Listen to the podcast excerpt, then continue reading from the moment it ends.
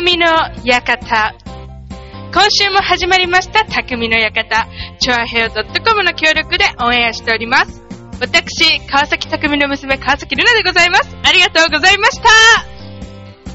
はい。ということで、今週も始まりました、匠の館、パーソナリティの川崎匠です。はい。オープニング、ちょっとあの、いつもと違う感じでね、始まりましたけども、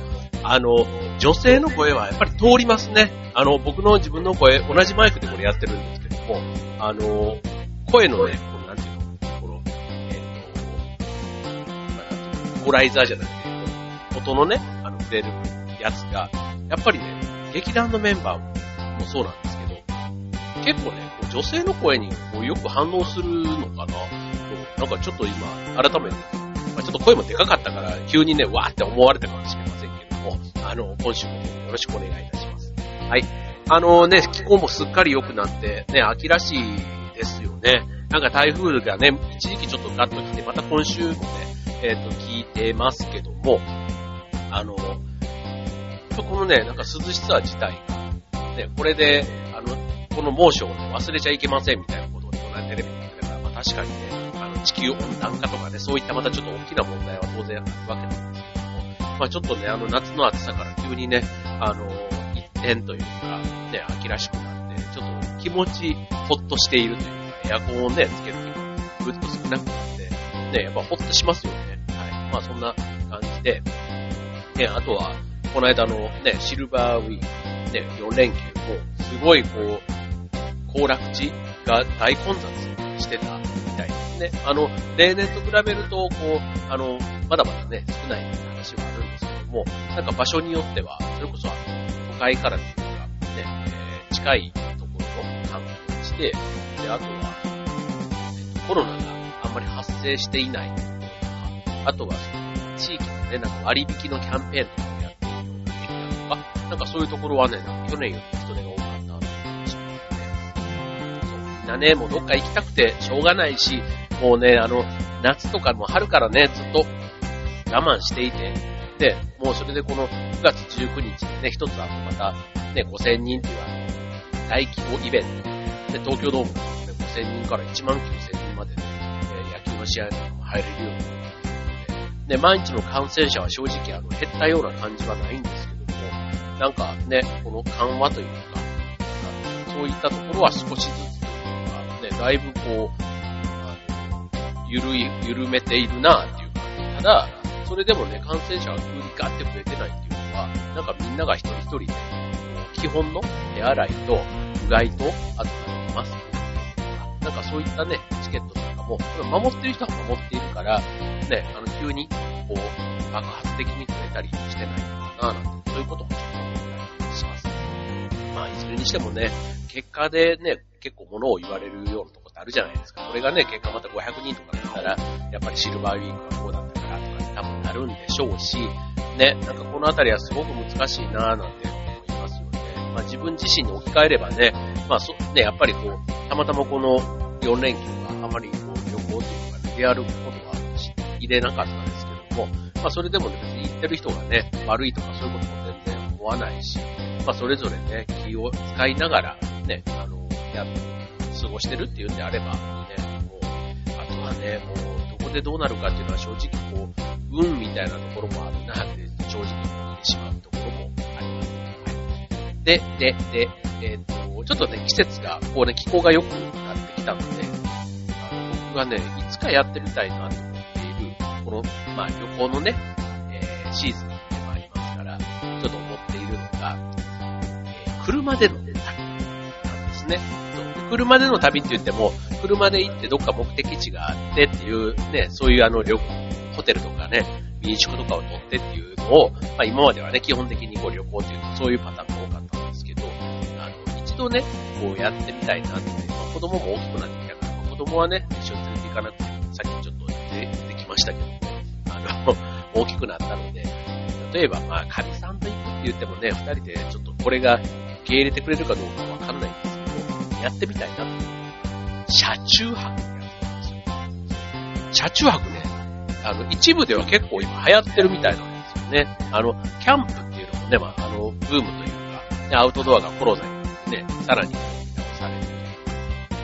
注目されてるところがありますけども、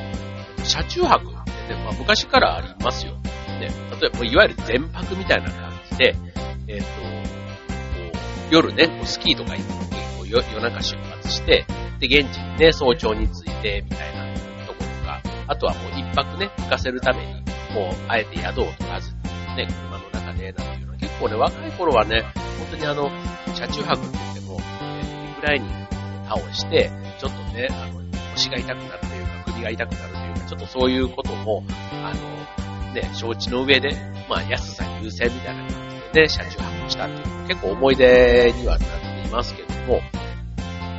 まあ、今、ね、車中泊やるってなったら、当然ね、こう、リクライニング倒してだけだと、なかなか体がね、あの、それだったらもう安くてもいいから、どっかね、一泊普通に泊まりたいな、なんて思うところかもしれませんけど、僕がね、思ってるその車中泊、キャンプと違って、そのね、ちょっと行き当たりばったり感みたいなところと、あとはその、それぞれの、まあ、最低限ね、こう体をきれいにするって言ったら、まあ、風呂とかね、行くところはやっぱり温泉があってほしいなと思うんですよ。で、その、日帰りというか、その日に、えなんだっけ、えその時だけね、お金払って入る。温泉とか結構東北の方とかだったじゃないですか。だからこの季節でね、あの夜だったら涼しくなる。だからエアコンとかでこう、車のね、えっ、ー、と、冷房とかも切って、えっ、ー、と、夜はね、ちょっと気持ちよく寝れる季節。だからまさに今の時期だからこそおすすめでしたいのが、ちょっとね、車中泊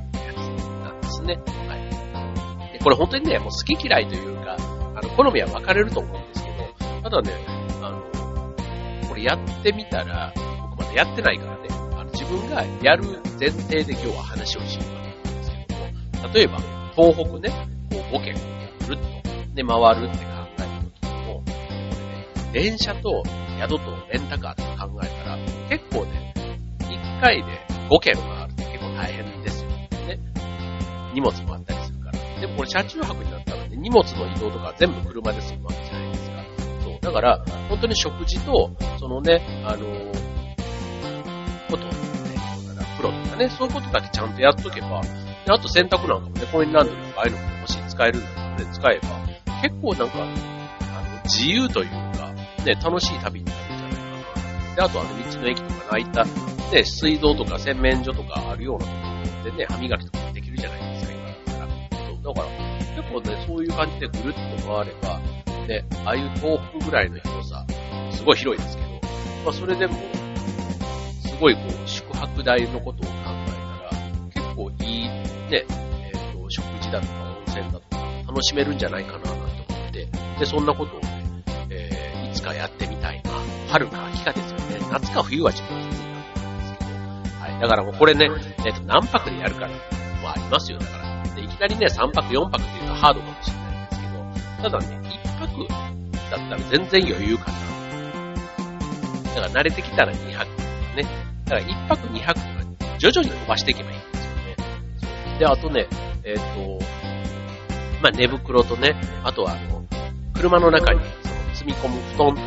ね、なんかそういったこととかもやっぱり、やっぱ寝る環境ってすごく大事じゃないですか。だからそのあたりも、車中泊の中ではかなりポイントになってくるということなので、えっ、ー、と、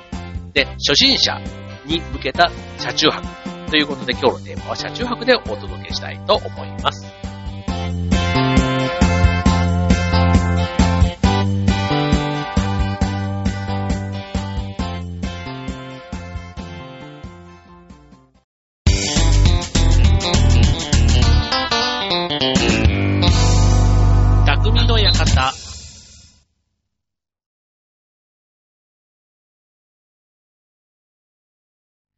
はい、えー、今日のテーマは車中泊ということでね。はい、なんかあの、行ってみたらきっと楽しいと思います。で、で絶対そう思うんですよね。で、あの、行く前、だってね、あの、移動が基本車で荷物のなんとかかんとかがない分、ね、現地に行って、そのまま必要なものだけ取り出して、みたいな。そう。だから、結構ね、あの、盗難とかトラブルとかね、まあそういったことは一方でちょっと気にはなりますけども、そういうことだけちゃんと気にしながらやれば、なんか癖になるんじゃないかなとかね、個人的には思っていますけども。はい。えっ、ー、と、まあ今日はね、初心者向けのということでご紹介していきたいと思いますけども、えっ、と、興味があるけど、ね、なんか車もね、どういう車がいいの？って、普通のセダンはね、ちょっとできないんだろうなって、なんかイメージつくと思うんですけども、結構ワンボックスとかでもね、あの、K とかでも、ね、結構今、車内の空間が広く取れるようなところがあったりするので、あの、必要な準備のね、ものを、あの、もら、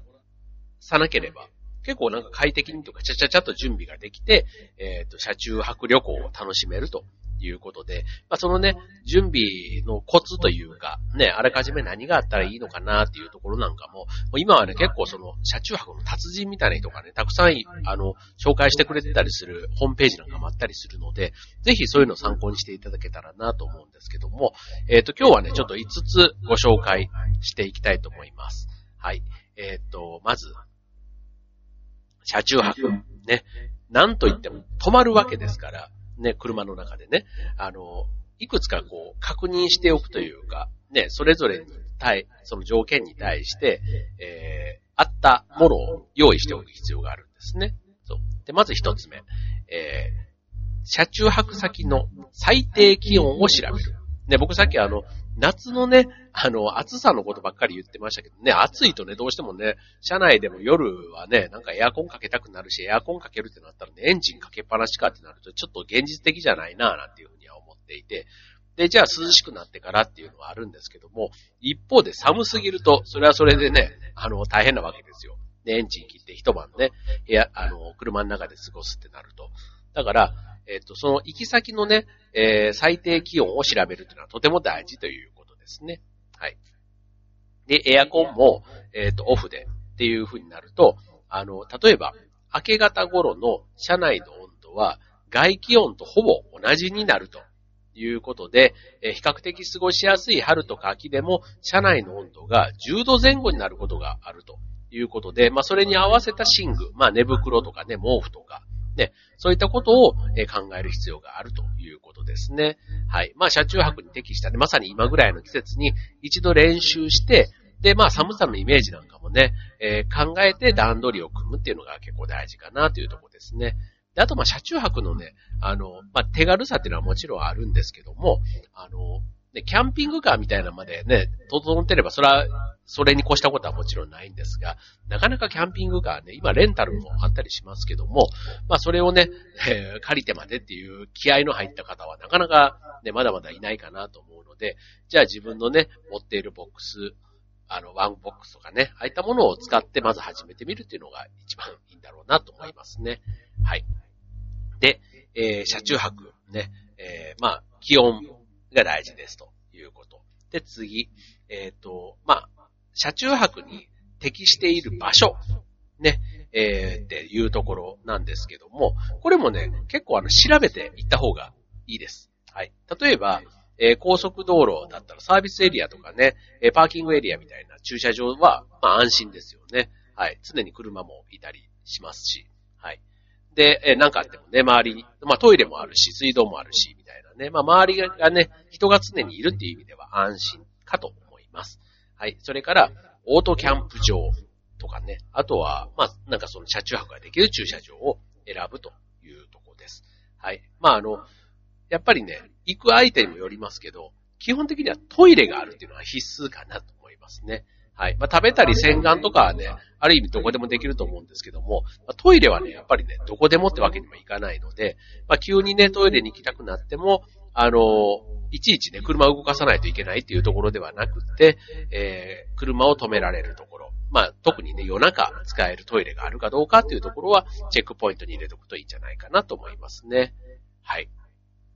えー、はい。で、あとは、ね、泊まる場所自体は、うんと、まあ、お風呂をね、当然入って夜寝るって考えたら、そのあたりのね、段取りはちょっと考えといた方がいいんでしょうね。はい。で、あの、さっきあの、気温の話をしましたけども、えっと、やっぱりね、こう、気温に合わせて、こう、もしあの、気温が5度ぐらいになるんだったら、冬の羽毛布団とかがやっぱりあった方がいいみたいなんですね。はい。で、室温が20度ぐらい。まあ、だから今ぐらいだったらちょうどね、20度ぐらいをね、イメージしながらですけども、それでもね、やっぱりね、真綿の掛け布団ぐらいはあった方がいいぐらいの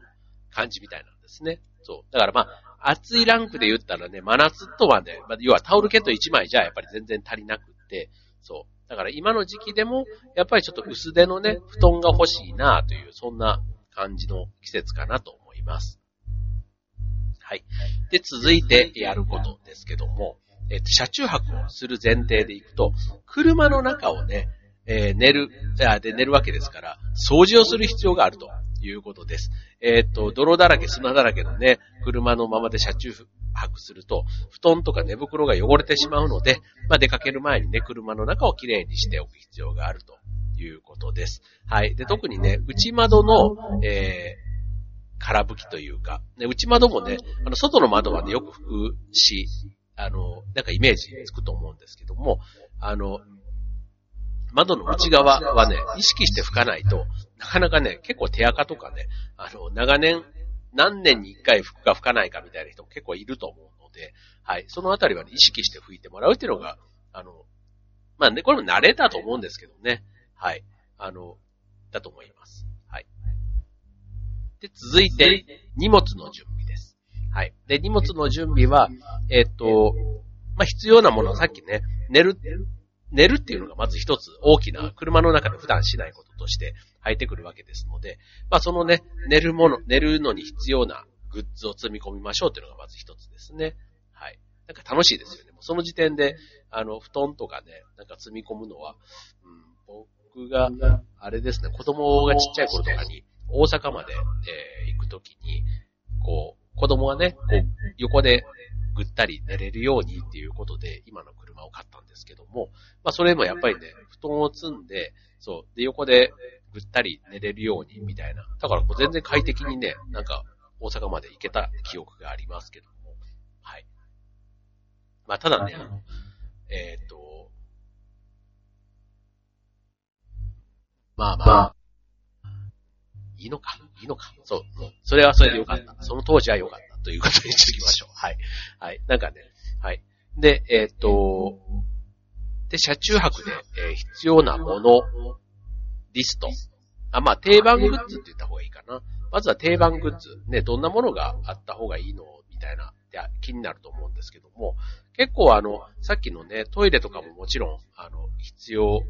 ですし、あとはさっきのね、布団だとか、あと寝るときにね、必要なのが、その、もちろんさっきあの掛け布団の話はしましたけども、えっと、敷布団の敷く方もね、結構大事なんですよ、これ。そう。で、あの、まあ、かさばるかかさばらないか、みたいなところで言えば、結構そういうあの、車中泊用というか、あの、ふかふかしたね、あの、そういったものも売ってたりするんですよ。マットレスみたいなものもあったりするんですけど、まあ本当にあの、ね、寝袋を引いて、さらにその下にっていうことで、あの、用意するのが、まあ一番いいんですが、えっ、ー、と、もうそれだとね、車中泊で年間に何回するかわかんないって言うんだったら、まあ家のね、こう布団とか敷布団とかをね、さっき部屋、えっ、ー、と、車の中を掃除したっていうんであれば、まあそういったものをね、ちょっと運び込んでやるっていうのが、まあ荷物が増えなくて良いのかなっていうふうには思いますよね。はい。まあそんな、あの、まあそれ以外にもね、えっ、ー、と、便利なものって結構あるんですが、うんと、用意しといた方がいいもの。あ、あとね、あれです。えっ、ー、と、照明。ね。さっきあの、エンジンを切ってってなって、で、当然ちょっとしたね、あの、明かりは車のね、中のライト使えばいいんですけども、やっぱバッテリーがね、上がったりする可能性もあるので、必要なのは、えー、懐中電灯とかね、あとはランタン。ね、ランタンマンの LED のランタンだったらね、明るくて長持ちしますから、はい。まあそういったものでしょで、あとは普通にあの、着替えとか、あと携帯電話系のね、ああいったものなんかは、あの、モバイルバッテリーなんかもね、あった方がいいですよね。はい。これ、車の中で、走ってる時はね、車から充電できるようなものがついてても、エンジンが切った時に充電ができるようにっていうと、モバイルバッテリーなんかもね、用意しておくっていうのが大事かなと思います。はい。で、あとトイレ。ね、トイレもね、あの、行く先々で、まあ、日中だったら、どっか車で行動してれば、そんなにね、トイレットペーパー持ち歩かなくてもっていうところあると思うんですけども、あの、オートキャンプ場みたいなね、もしそういったところに行った場合だと、トイレットペーパー万が一ないなんていうこともあり得ますので、まあその時にはね、自分たちでも何、いくつか、まあ2ロールぐらいあったら十分なのかな、うん、っていう気はしますよね。はい。で、あとそれ以外はね、ほんと基本的には旅館とかホテルで泊まるときのね、自分が持っていくもの。まあ、あの、シャンプーとかリンスとかね、ボディーソープみたいな、ああいった話になってくると、あの、行くね、温泉というか場所によってはね、そういったものもなかったり、ね、しますので、あの、一応ね、一応自分で持っとくみたいな。うん、普通のあの、公衆浴場みたいなとこ行ってもね、シャンプーとかなかったりするところもありますし、はい、そういうのは大事かなと思いますね。はい。で、あとあの、ゴミ捨て用のね、袋はね、あの、ちょっとそれぞれね、持ち帰る前提で全然いいと思うんですけども、あの、どっかね、捨てられるところがもしあるんであれば、ちゃんとそれね、エチケットというか、ゴミマナーはね、とても大事なので、はい。で、そういうのをね、守って、えー、捨てられるように、ね、あの、意外と車の中で生活するってなると、それなりにゴミも多分出るはずなので、はい。そういったものを用意しておくっていうのは大事ですね。はい。なんか、もうそれだけでなく、そうそう、今回のあの、コロナの話で、なんかこう、えっ、と、会社で、こう感染した人が出たお父さんが家の中に、えー、入れてもらえなくて、それであの車中泊をしたなんていうのをね、あのニュースで見たことがあるんですけども、確かにね、でもあの、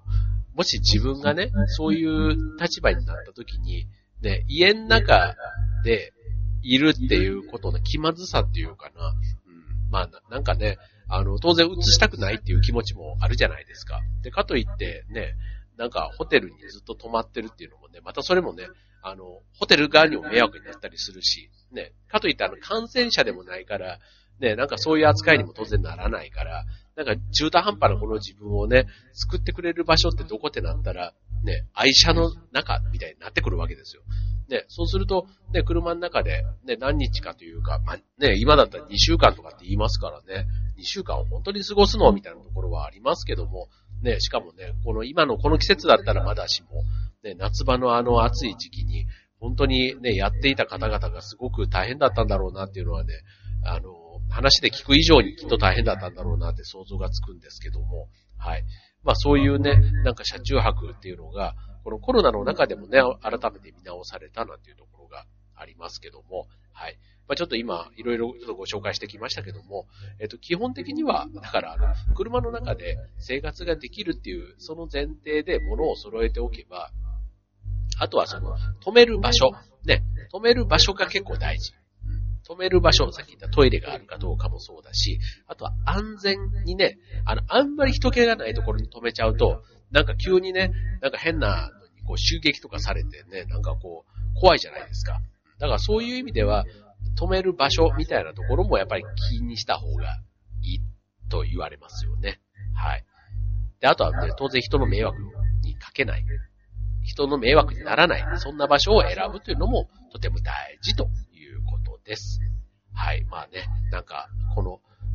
車中泊。ちょっとね、あの、冒険というか、ワクワクするのは僕だけではないはずです。こういうね、なんかあの、ちょっとアドベンチャーな感じというか、ね、あの、あえて不便さを買っていくみたいな。あの、まあ、便利というかね、あの、お金を出せば当然ね、ホテルで泊まってとかっていうのは、それはそれでね、あの、良さはとあるんですけども、なんかちょっと自由気ままなみたいな、なんかそういうことで考えたら、なんか車中泊っていうのもね、一つ、あの、取り入れてもいいかなって思っています。